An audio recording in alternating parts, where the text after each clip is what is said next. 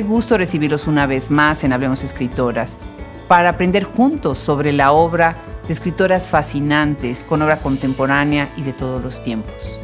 El día de hoy le damos la bienvenida a Lola Ancira, escritora mexicana nacida en Querétaro el 24 de marzo de 1987. Tiene una licenciatura en lenguas modernas en español por la Universidad Autónoma de Querétaro y ha publicado infinidad de ensayos, cuentos y reseñas.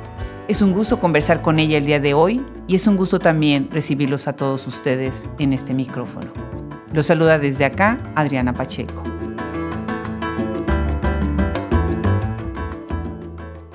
Eh, tu citala de, de Óbitos está en, proceso de, reedición, ya tiene algunos meses el trabajo y próximamente vamos a, poder verlo de nuevo en, en, papel, porque es una obra que se agotó hace muchos años y todavía se sigue buscando, entonces justo por eso decidimos reeditarlo.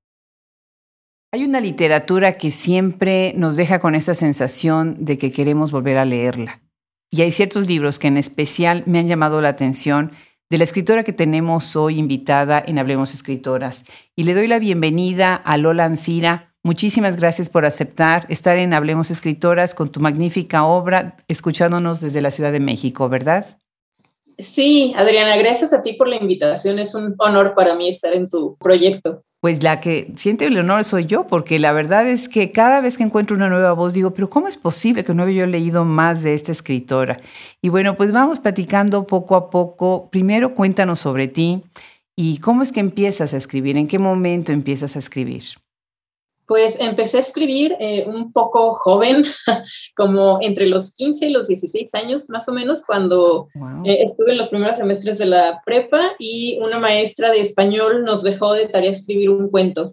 Entonces eh, yo ya leía desde, desde los primeros años de primaria y en esos años justo estaba leyendo autores que a mí me llamaban más la atención o que leía más por placer que, que por cumplir con obligaciones en la escuela.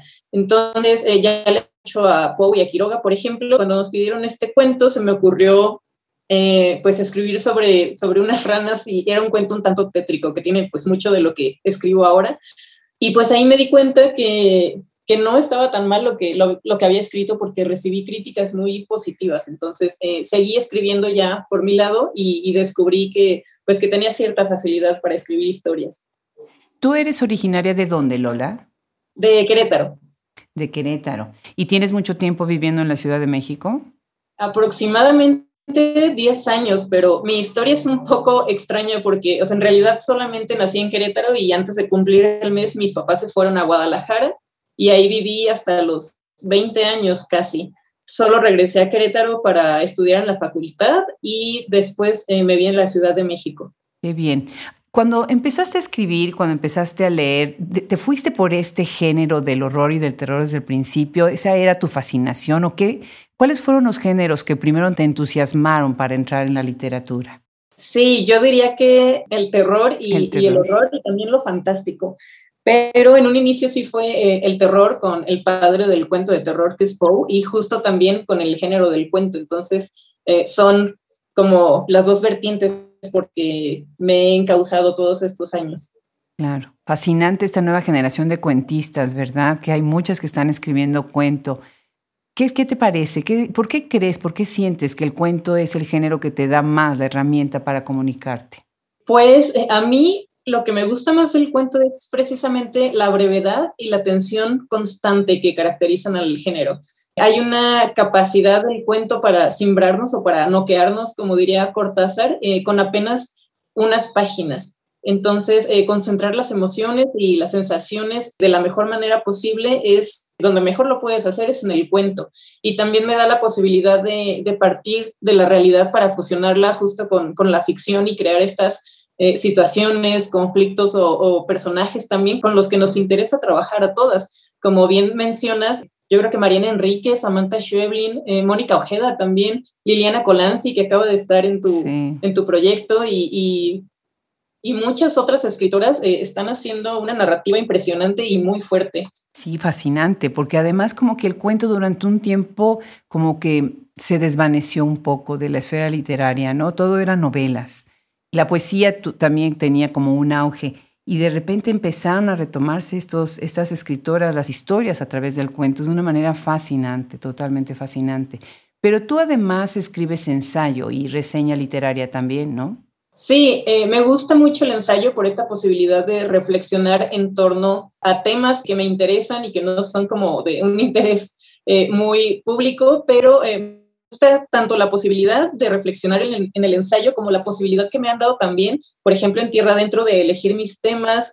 también en la revista Bosset, que es de España, tuve una columna por dos años y ahí escribí ensayos de temas rarísimos que siento que casi solo me interesan a mí, pero que en realidad sí hay mucho público pues interesado en estos, en estos temas como eh, la exploración urbana o, bueno, es el primero que se me viene ahorita a la mente, pero eh, temas eh, muy particulares. después de esos dos años ya no tuve columnas, pero como mencionaba, he estado escribiendo tanto ensayo como cuento y reseña literaria para Tierra Adentro.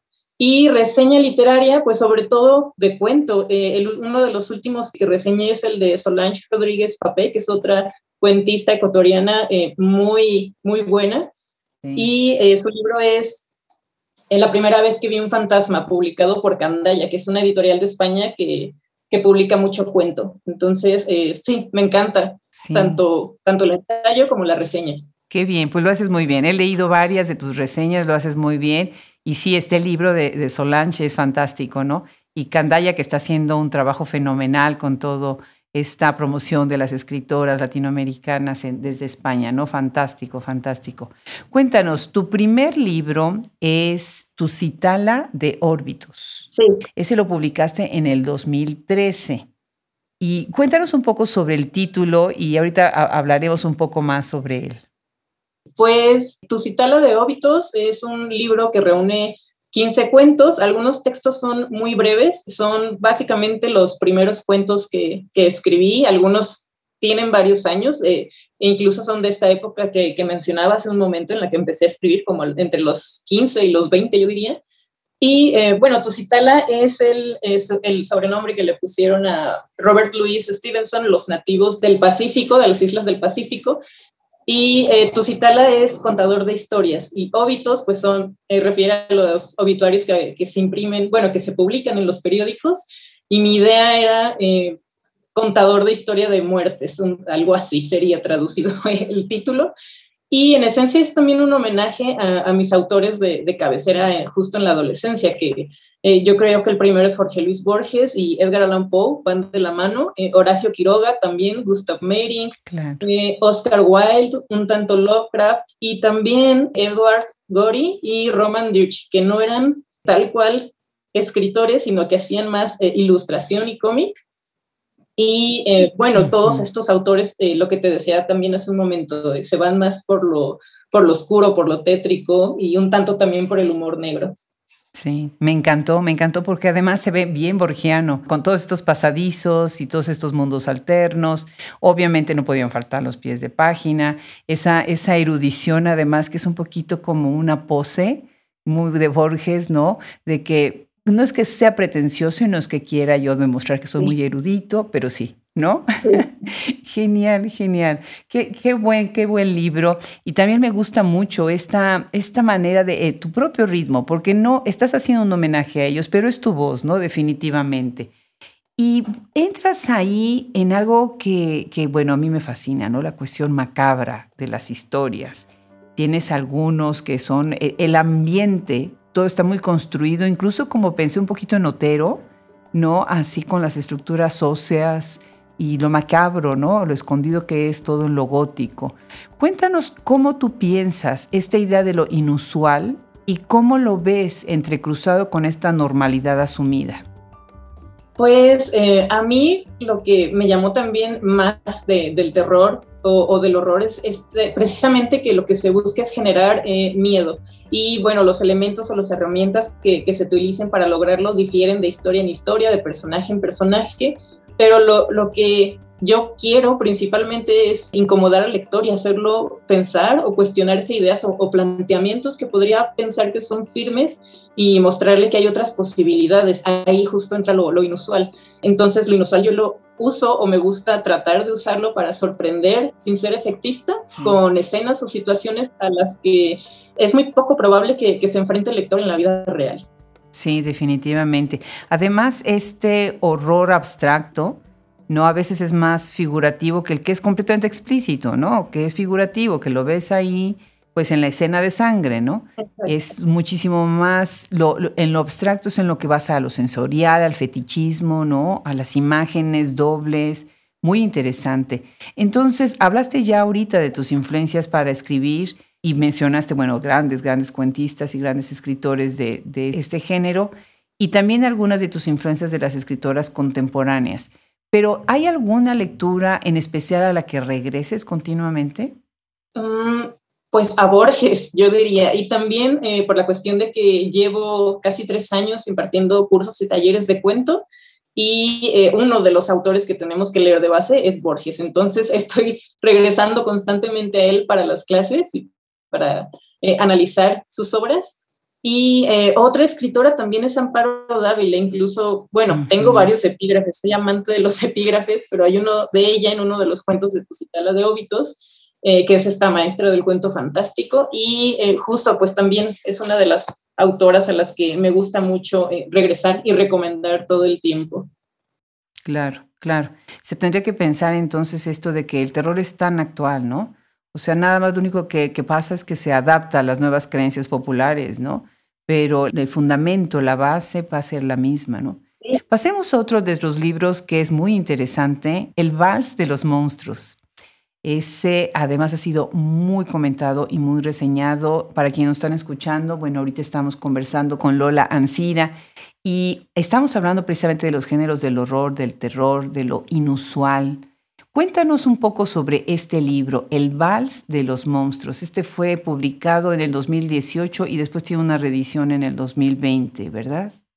Sí, eh, se publicó primero eh, por el Fondo Editorial Tierra Adentro en coedición con el gobierno del estado de Querétaro y la reedición justo fue, eh, bueno, se publicó hace unos meses, en 2020, por Fondo Blanco, que es una editorial independiente de aquí de la Ciudad de México, y es un libro al que le tengo mucho cariño, justo por lo que comentabas, tuvo una aceptación extraordinaria y recibió muy buenas críticas, todavía sigue recibiendo muy buenas críticas, ha sido muy reseñado, lo presenté yo creo que en unos 15 estados de la República durante 2019, antes de la pandemia. Y bueno, podría decir que Itala fue mi debut y el Vals lo que hizo fue afianzar mi lugar como escritora mexicana. Eh, nació como un proyecto para el FONCA y lo trabajé con la beca, con la beca perdón, durante 2014-2015 y lo que me interesaba era eh, trabajar a profundidad con la psicología de los personajes y con las atmósferas. Esos dos eran como los elementos principales. Eh, quería también que los protagonistas fueran miembros de la misma familia para crear vasos comunicantes entre las historias y que todos tuvieran algún tipo de trastorno o alteración que los llevara a situaciones límite o poco comunes y que también resultaran desconcertantes. En este caso, pues también tenemos lo, inusual otra vez presente en, en mi literatura y también tenía una premisa, que los hombres enloquecieran y que las mujeres desaparecieran. Entonces, eh, lo que quería hacer también era retar un, poco mi escritura y dejar eh, de lo fantástico de lado. Y también quería involucrar eh, niños y animales en las historias, en particular perros, como en satélites, que, que Laika es un elemento principal. Y pues eso. Sí, curiosísimo, porque además Laika, bueno, para quienes nos están escuchando, Laika es esta perrita que sale al espacio en el Sputnik 2 eh, y a las 5 horas se muere. Bueno, ya no, ya no saben qué, pasa ahí, ¿no? Y este es un personaje que también aparece en un libro de Isabel Zapata, en Una ballena es un país. Ella le dedica un ensayo a Laika y me pareció fascinante la comunicación entre ustedes dos a través de esta perrita, aunque obviamente tu premisa es otra porque tú estás tomando la, idea de la perrita como esta cuestión ritual, ¿no? Y se hace una cuestión repetitiva, que bueno, pues es la esencia del rito, ¿no? Que se repite, y de una familia en donde van a empezar ellos cada año a educar, a criar a cuidar a una perrita y ya no les cuento más porque tienen que leer el libro, ¿verdad? Cuéntanos, eh, esta cuestión de los vasos comunicantes tan interesante con otras obras y con otras escritoras, ¿no? Sí, justo ya me habían comentado del ensayo de, Isabel, no lo he leído aún, lo tengo pendiente, pero eh, también siento que es como un tema poco usado en la literatura y que se podría explotar muchísimo más. Eh, este cuento es, como bien dices, de rituales, de, la familia nuclear, es un cuento muy autobiográfico. El, bueno, más bien el personaje que es el papá está basado realmente en mi papá e incluso tiene una frase que, mi papá me dijo alguna vez y se me quedó muy clavada en la mente. Eh, también tiene esta esencia de, de laica o, de los perros, que, que el papá lo que hace es adoptarlos y eh, alimentarlos y darles amor durante todo un año para después concluir con el ritual. Eh, mi papá hace eso actualmente, entonces, pues la, la, cuestión de lo autobiográfico sigue estando muy, muy presente. Y yo crecí rodeada tanto de animales domésticos como de animales exóticos, porque varios de, los hermanos de mi papá son veterinarios, incluso eh, mi hermana estudió veterinaria y biología marina unos semestres, y ella estaba en contacto directo con criaderos y vendedores de especies exóticas y yo llegué a, suplir algunas veces o ayudarle en, varias ocasiones a cuidar eh, varias de estas especies.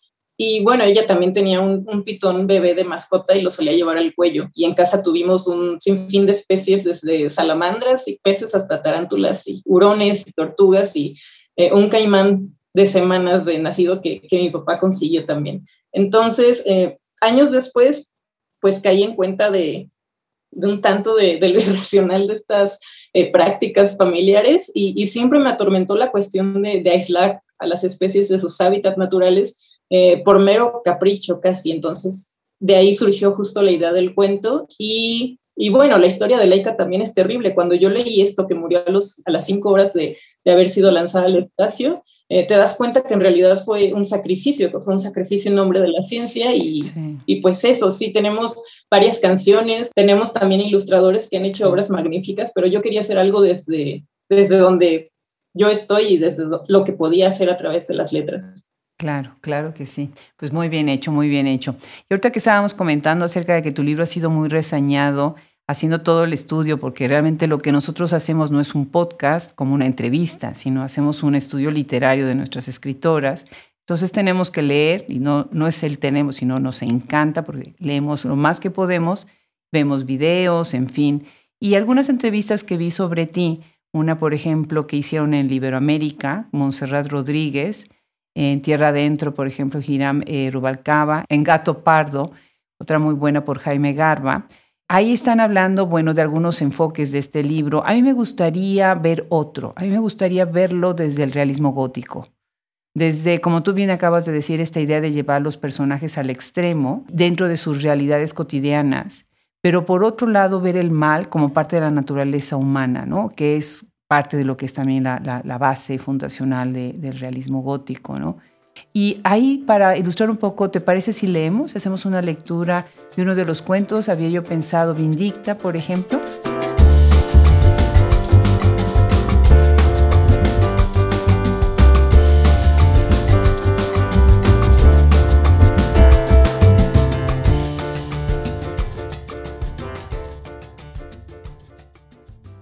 Vindicta. Un paranoico, amigo mío, es una persona que se ha vuelto loca de la forma más inteligente y mejor informada, que ve el mundo tal como es. Kurt Vonnegut en Mira al pajarito. Adelante. Dame unos minutos, por favor. Deja tu arma sobre la mesa. Siéntate aquí y relájate. Podrás hacer lo que tenías pensado dentro de poco. Nunca se lo he contado a nadie. Ayer agregué un nombre. Hombres y mujeres conviven por igual en aquel bolsillo interior de mi chaqueta púrpura, esa que debo usar al salir de casa. Desde que fui verdaderamente consciente de mi existencia, surgieron en mí tres certezas. Una premiante necesidad de terminar con mi vida si alguien más no lo hacía. Intimar con mis adversarios y no con mis colegas, sin duda una obligación estratégica. Y saber, gracias a una misteriosa cualidad, que dentro de cada cabeza hay un extenso libreto con diálogos que se van escribiendo conforme suceden. Espera, hay algo más que debes saber de mí. Una inevitable, triste e infantil inclinación a enamorarme irremediablemente o a sentir una completa repulsión por las personas al momento de conocerlas, sin tregua alguna. Genial. Una repulsión con las personas el momento de conocerlas.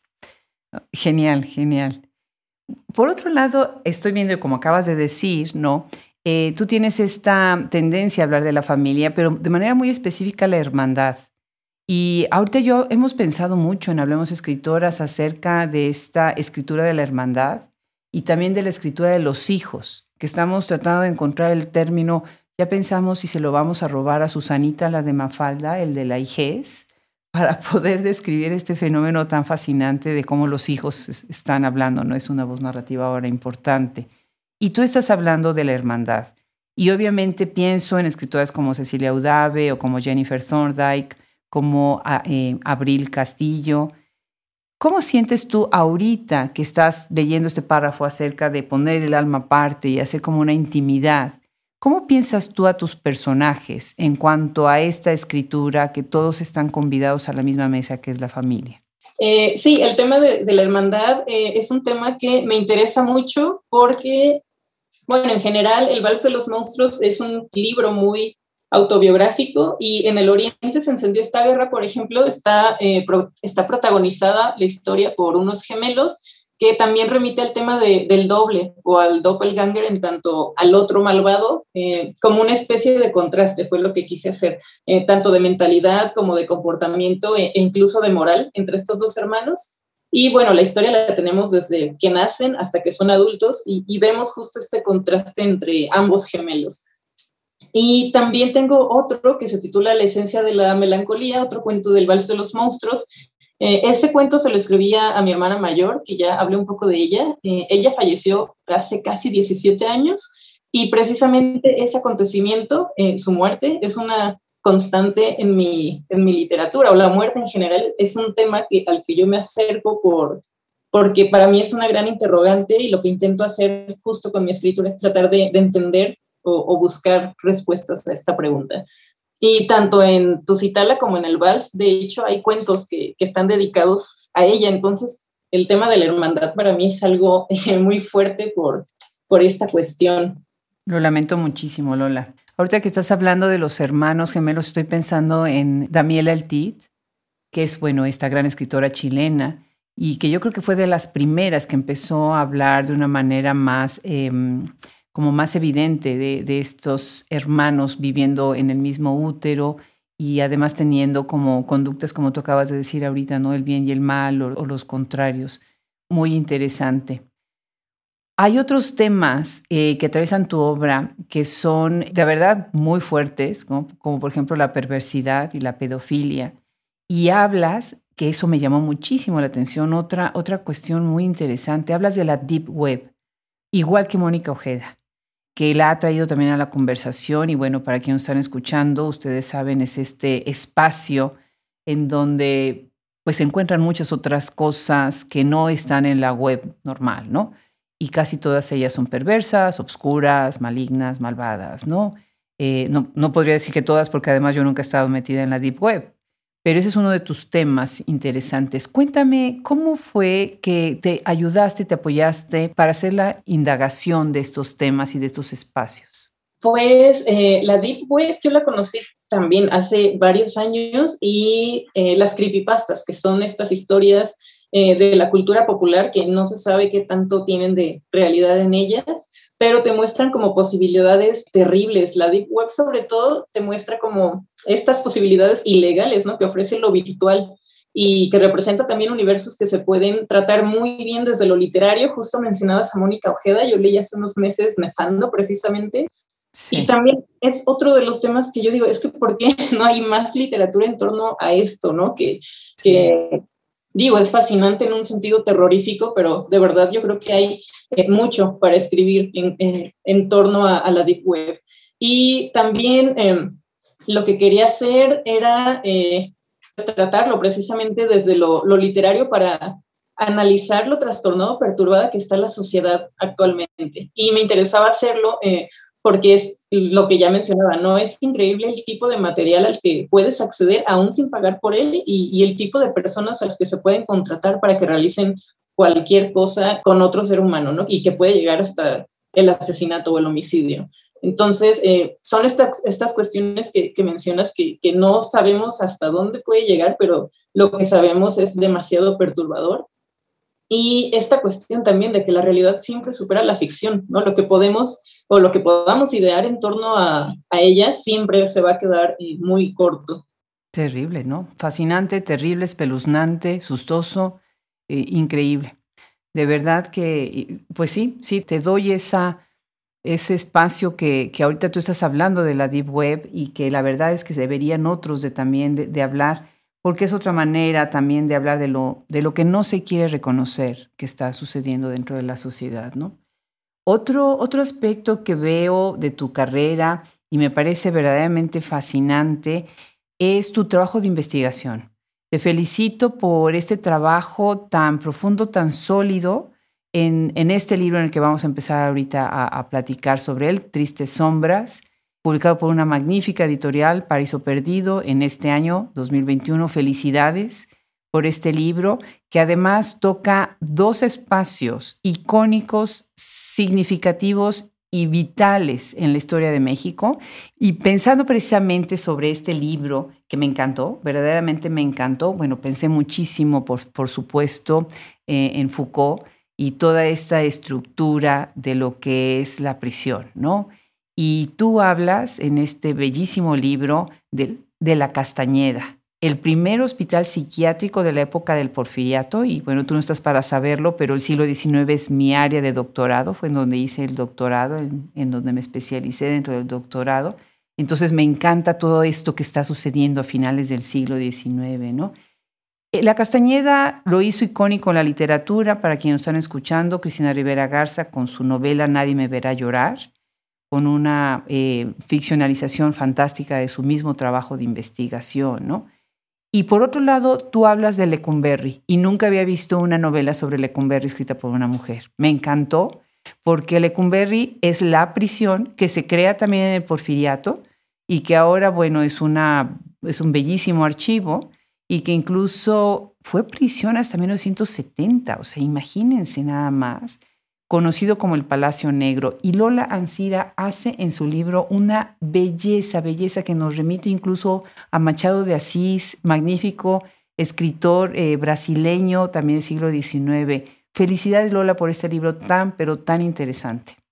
Muchas gracias. Eh, sí, pues la labor de investigación fue, pues yo diría que impresionante porque estuve durante un poquito más de un año eh, buscando archivos. Eh, no podía ir físicamente al archivo de la Nación porque eh, empecé a escribir el proyecto meses después del último sismo fuerte en Ciudad de México, que fue en 2007 y entonces todo estaba cerrado y tuve que enfocarme en, la virtualidad, en Internet, pero Internet tiene unas maravillas. Entonces encontré desde entrevistas con las enfermeras hasta eh, tesis de doctorado, eh, documentos, papers, o había de todo. Y me ayudó muchísimo porque no podía acceder directamente a los archivos, como ya decía, pero sí tuve acceso a a otro tipo de documentos que, me ayudó mucho, en especial eh, la tesis de doctorado de Cristina Rivera Garza, que se llama tal cual La Castañeda. Ese es un libro estupendo que a quien le interese La Castañeda es como un libro que deben tener y que deben leer. Y también hubo, hubo otro libro que se titula La locura durante la Revolución Mexicana, que es de Andrés Ríos Molina, y ese también me ayudó muchísimo porque justo retoma casos reales. Eh, de ahí me robé nombres, me robé casos para idear mis, mis historias. Y también del, libro de, Cristina Rivera Garza, que precisamente ella dice que después de hacer toda esta investigación para, para su tesis de doctorado, fue eh, donde surgió la idea ¿no? de hacer algo más, pero en cuanto a ficción, y ya es cuando escribe su novela de Nadie me verá llorar. Y eh, también hay un otro libro que para mí fue como eh, así elemental, que se titula Diario de Lecumberri, de Álvaro Mutis, que ya no se reeditó, es casi imposible de conseguir. Yo lo conseguí por, eh, de manera digital, pero ilegal. Alguien me lo compartió cuando lo estaba buscando porque de verdad no daba con él. Y es un libro maravilloso que, que no sé de verdad por qué eh, no se reedita y por qué eh, no recibe la atención que, que, merece. Yo di algunos talleres en centros de reinserción social aquí en la Ciudad de México y les llevaba copias de este libro a los internos porque justo estaba escribiendo eh, este libro, yo les hablaba de, lo que estaba haciendo y siempre se, emocionan muchísimo y me dicen, yo conocí a alguien, bueno, no solo los internos, sino en general, ¿no? Las personas me decían, yo conocí a alguien que estuvo en Lecumberri, eh, yo tuve un primo que estuvo en La Castañeda, entonces también todo ese tipo de historias yo siempre les decía, cuéntame más porque nutrían mucho lo que estaba haciendo, entonces eh, aquí en este libro hay, hay de todo, hay experiencias reales, hay bueno, hay información que viene de archivos y, y, pues también está la parte de ficción, que es lo que yo aporté. Sí, bueno, contemos un poco más sobre el libro. Está dividido, tiene 12 cuentos. Seis están localizados en lo que es la parte de la Castañeda y los otros seis están en lo que es Lecumberri. Entonces eso permite muy bien que las historias eh, de alguna manera tú ya sabes hacia dónde van a ir, van a terminar recluidos en una de las dos instituciones, ¿no? Pero muy interesante cómo desde el principio no se entiende por dónde va a empezar eh, lo que los va a llevar a que queden recluidos, ¿no? ¿Por qué no leemos uno de ellos, uno de estos cuentos que me parece fascinante, Vidas Ajenas, ¿te parece?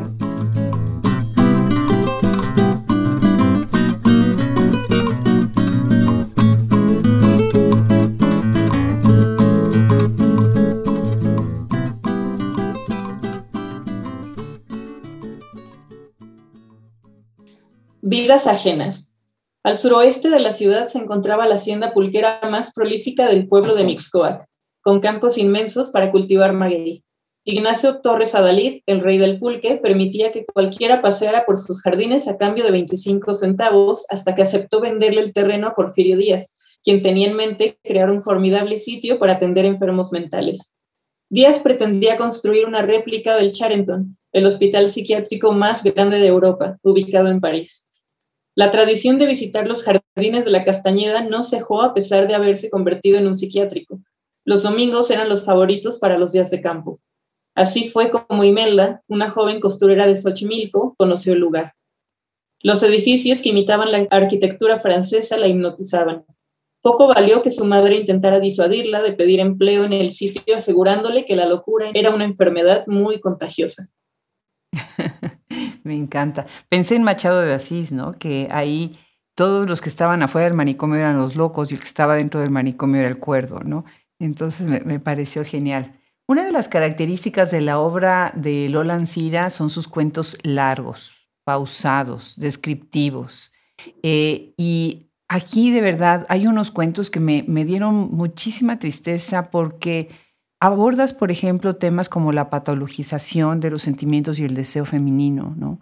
del deseo específicamente, ¿no? La violencia médica, los estigmas que sufrían las mujeres a, inicios del siglo XX, ¿no?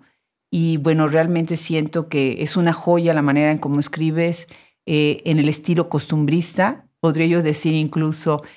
¿Qué, leías mientras estabas escribiendo este libro, además de, los libros históricos que te estaban eh, pues despertando un poquito la imaginación hacia la ficción. Eh, sí, estuve leyendo en especial a, Revueltas, Los muros de agua y El apando, que me ayudó muchísimo a, visualizar el espacio desde dentro. Yo no he ido a Lecumberri por lo mismo, porque cuando estaba escribiendo no había acceso todavía y bueno, ahora por la pandemia tampoco, pero eh, me ayudó a, sentirme adentro del espacio y, y a tener como esta experiencia sensorial de qué era estar dentro, no nada más de Lecumberri, sino también en otras cárceles. Y eh, también leí El robo de la cárcel de José Agustín, donde tiene un apartado donde precisamente habla de, su estancia en Lecumberri y también de la cuestión de los presos políticos. A mí me interesaba mucho tener un personaje de este tipo al final eh, no lo trabajé como quería, pero sí está mencionado en alguno de los cuentos. Entonces, eh, bueno, también está la cuestión que, tú ya mencionabas, ¿no? De la cronología de los cuentos. Yo intenté como ir avanzando hasta llegar en la Castañeda, por ejemplo, a cuando es eh, destruida y en Lecumberri cuando lo empiezan a destruir, pero lo salvan porque algún historiador dice una frase parecida a, las piedras no tienen la culpa de, lo que ocurrió ahí dentro. Entonces rescatan este lugar. Interesante, fíjate, yo sí he entrado a Lecumberri a investigar y, como ese archivo, cuando trabajas siglo XIX, bueno, pues recorres el mundo en archivos, ¿no? Y hay archivos que son muy severos que tienes que dejar absolutamente todo, no puedes pasar con nada casi, pasas por rayos X, pasillo, pasillo, ya sabes, ¿no? Y de repente te estás adentrando en un lugar así como tétrico y fúnebre, frío, oscuro, húmedo. Así es Lecumberri. Así es exactamente, ¿no? Hay otros archivos que son pues friendly, ¿no? Que te sientes como, bueno, estoy entrando a este archivo, este edificio maravilloso.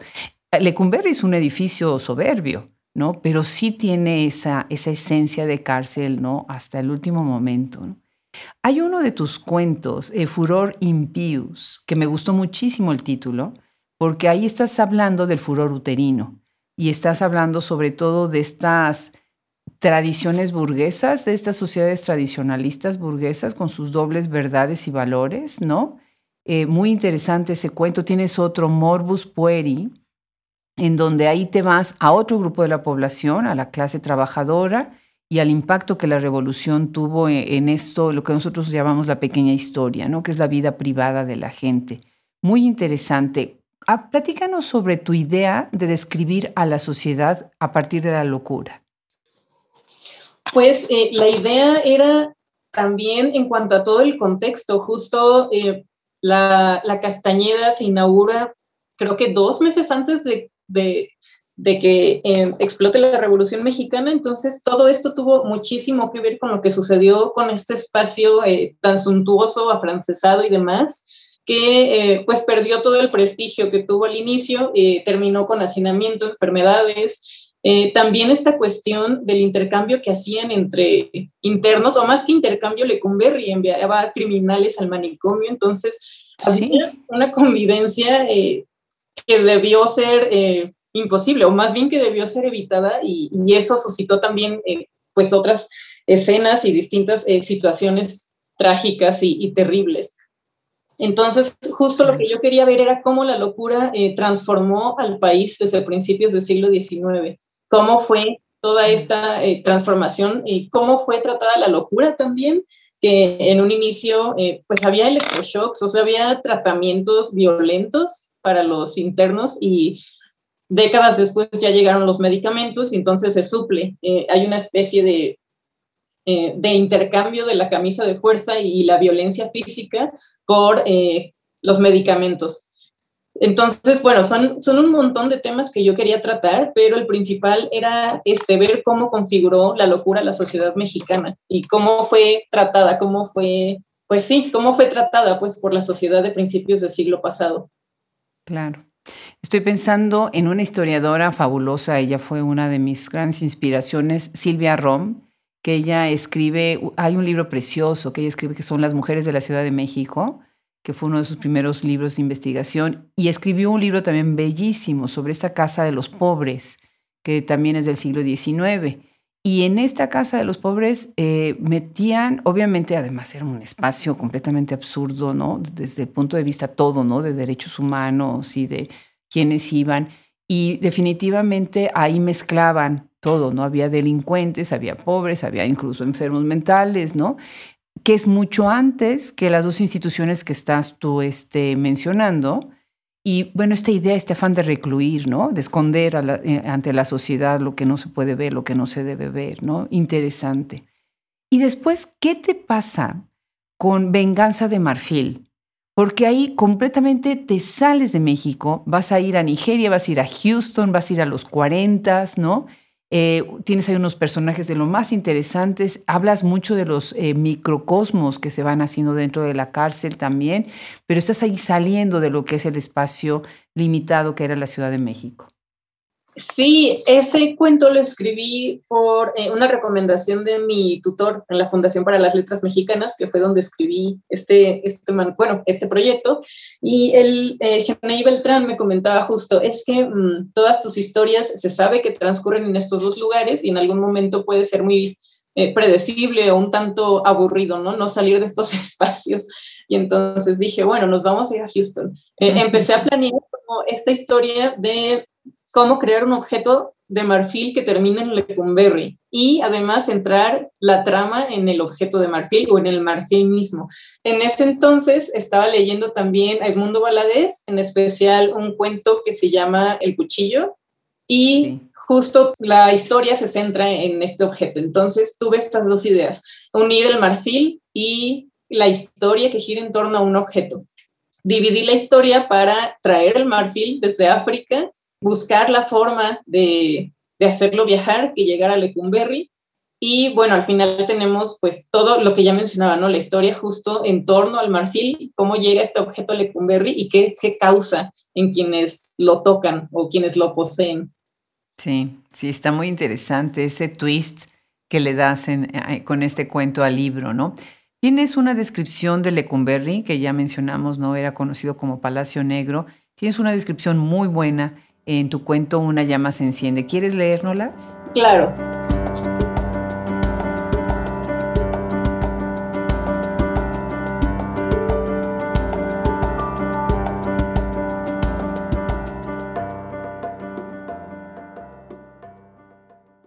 Le llaman el Palacio Negro de Lecumberri porque se construyó en el fondo de una cuenca que se lo traga poco a poco. Sus muros de metal están revestidos con rocas ennegrecidas por la ciénaga del desagüe. Es una ciudadela imponente edificada con siete brazos repletos de reducidas celdas que parten desde el torreón que está justo al centro, un coloso de ladrillo, ventanales y hierro que acecha cada rincón. Por más de seis décadas ha albergado historias, ecos distantes que conviven con las voces de los vivos. Después del portón verde, paso la revisión de rutina y avanzo hasta las amplias salas deterioradas de la galería de acceso donde los administrativos deambulan entre archiveros, escritorios y torres de papel. Atravieso cuatro rejas custodiadas. Sigo hasta la sala central por el gastado piso ajedrezado azul cielo con blanco. Cruzo grandes patios con poca vegetación y fuentes secas. Saludo a los policías que están en las rejas de acceso a cada crujía y checo mi hora de entrada en el consultorio, donde el Tiñas me espera con una sonrisa. Las siete crujías, designadas con diferentes letras según los delitos de los condenados, tienen planta baja y un piso con decenas de puertas y un patio interior donde reciben a las visitas los domingos. Los techos de plástico y cartón reafirman la pinta de vecindad. Sí, porque además es otra cosa, ¿no? Vivían con sus familias. Entonces, eh, había como separados, había secciones, pero muchos podían estar ahí con sus esposas y los hijos, y bueno, y sin decir también los días de visita, ¿no? Entonces, eran ciudades, ¿no? Dentro de estos espacios, especialmente una, una prisión, pues era una ciudad dentro de una ciudad, ¿no te parece? Exacto, sí, y esta idea también me gustaba mucho porque en un principio tanto Lecumberri como la Castañeda estaban alejadas de, de, lo que se consideraba la ciudad, que sería el centro histórico ahora. Y luego la ciudad fue creciendo y conforme fue creciendo llegó un punto en el que los tuvo que, que mm, pues en los que se los comió, por decirlo de alguna manera, y ya formaron parte de la ciudad, pero eh, sí, eran justo estos como centros que tenían sus propias reglas y que no necesitaban como a, la ciudad pues para sobrevivir, sino que eran completamente independientes. Entonces, esa idea me gustaba eh, muchísimo, como esto que ya mencionabas, ¿no? Que eran como microcosmos en sí. Claro, claro. A mí me remite también, por ejemplo, en la época colonial con los conventos que los conventos se convirtieron eh, también en unas pequeñas ciudades adentro de la ciudad. Tenían todo. Ellos producían, incluso tenían los campos alrededor que producían y sembraban lo que ellos comían y abastecían a las ciudades. La idea de ciudad, eh, como la conocemos ahora, es muy distinta o fue muy distinta a lo largo de estos siglos, ¿no? Ahora, con estas lecturas, bueno, quienes nos están escuchando, yo creo que acabando de escuchar esta conversación, tienen que leer a Lola Ancira busquen las imágenes de estos maravillosos edificios y vayan a sus otras obras, porque a mí lo que se me hace fascinante es cuando tú lees toda la obra o, lo más que se puede de la obra de una escritora, puedes ir viendo como las etapas, ¿no? Cómo van cambiando los momentos, los temas, cómo regresan a ciertos temas y se me hace verdaderamente muy, muy interesante lo que están haciendo. Tienes otras obras en donde tú también has antologado, has sido parte de antologías, ¿no? Has estado, por ejemplo, en eh, Ensayo 2 y Mexicanas, 13 narrativas contemporáneas. Estuviste también con una antología de cuento fantástico, Gabinete de Historias Extraordinarias, muy interesante. Y fuiste seleccionada por tu cuento Oficio de Difuntos, que recibió una mención honorífica en el concurso latinoamericano de cuento Edmundo Valadez. Felicidades. Y bueno, pues tienes también en la Feria Internacional del Libro de Guadalajara 2019, fuiste reconocida como uno de los ocho talentos mexicanos eh, por tu programa literario, dentro de su programa literario Al Ruedo. Muchas felicidades por todos estos reconocimientos, estos reconocimientos a tu obra. Lola, ¿en qué estás trabajando ahora? Muchas gracias. Ahora estoy eh, enfocándome en crónica, que es algo que no he escrito. bueno, solo tengo una crónica muy breve, que es la introducción a un cuento que Tierra Adentro publicó de una de las mujeres que estaban en un centro de reinserción donde impartió un taller. Se llama La Escalera Azul, eh, les recomiendo que, que lo chequen.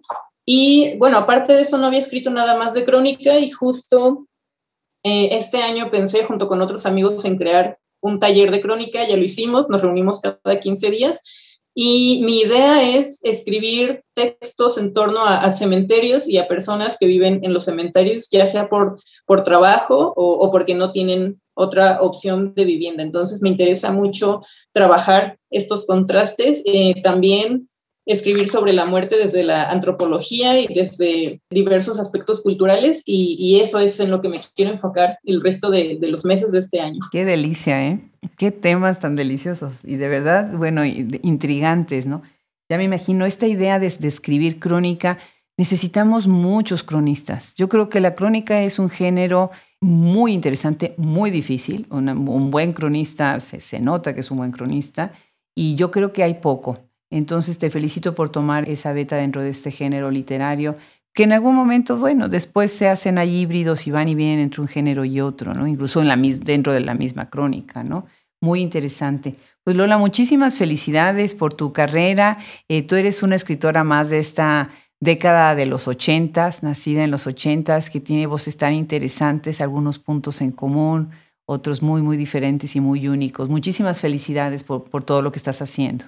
Muchas gracias. Y gracias por acompañarnos el día de hoy en Hablemos Escritoras. ¿Quieres agregar algo más para despedir la conversación? Pues agradecer nuevamente el espacio, eh, tus lecturas tan atentas a, mi obra y todos los, los comentarios tan positivos que hiciste sobre ella. Muchísimas gracias. Al contrario, un abrazo grande, Lola. Hasta luego.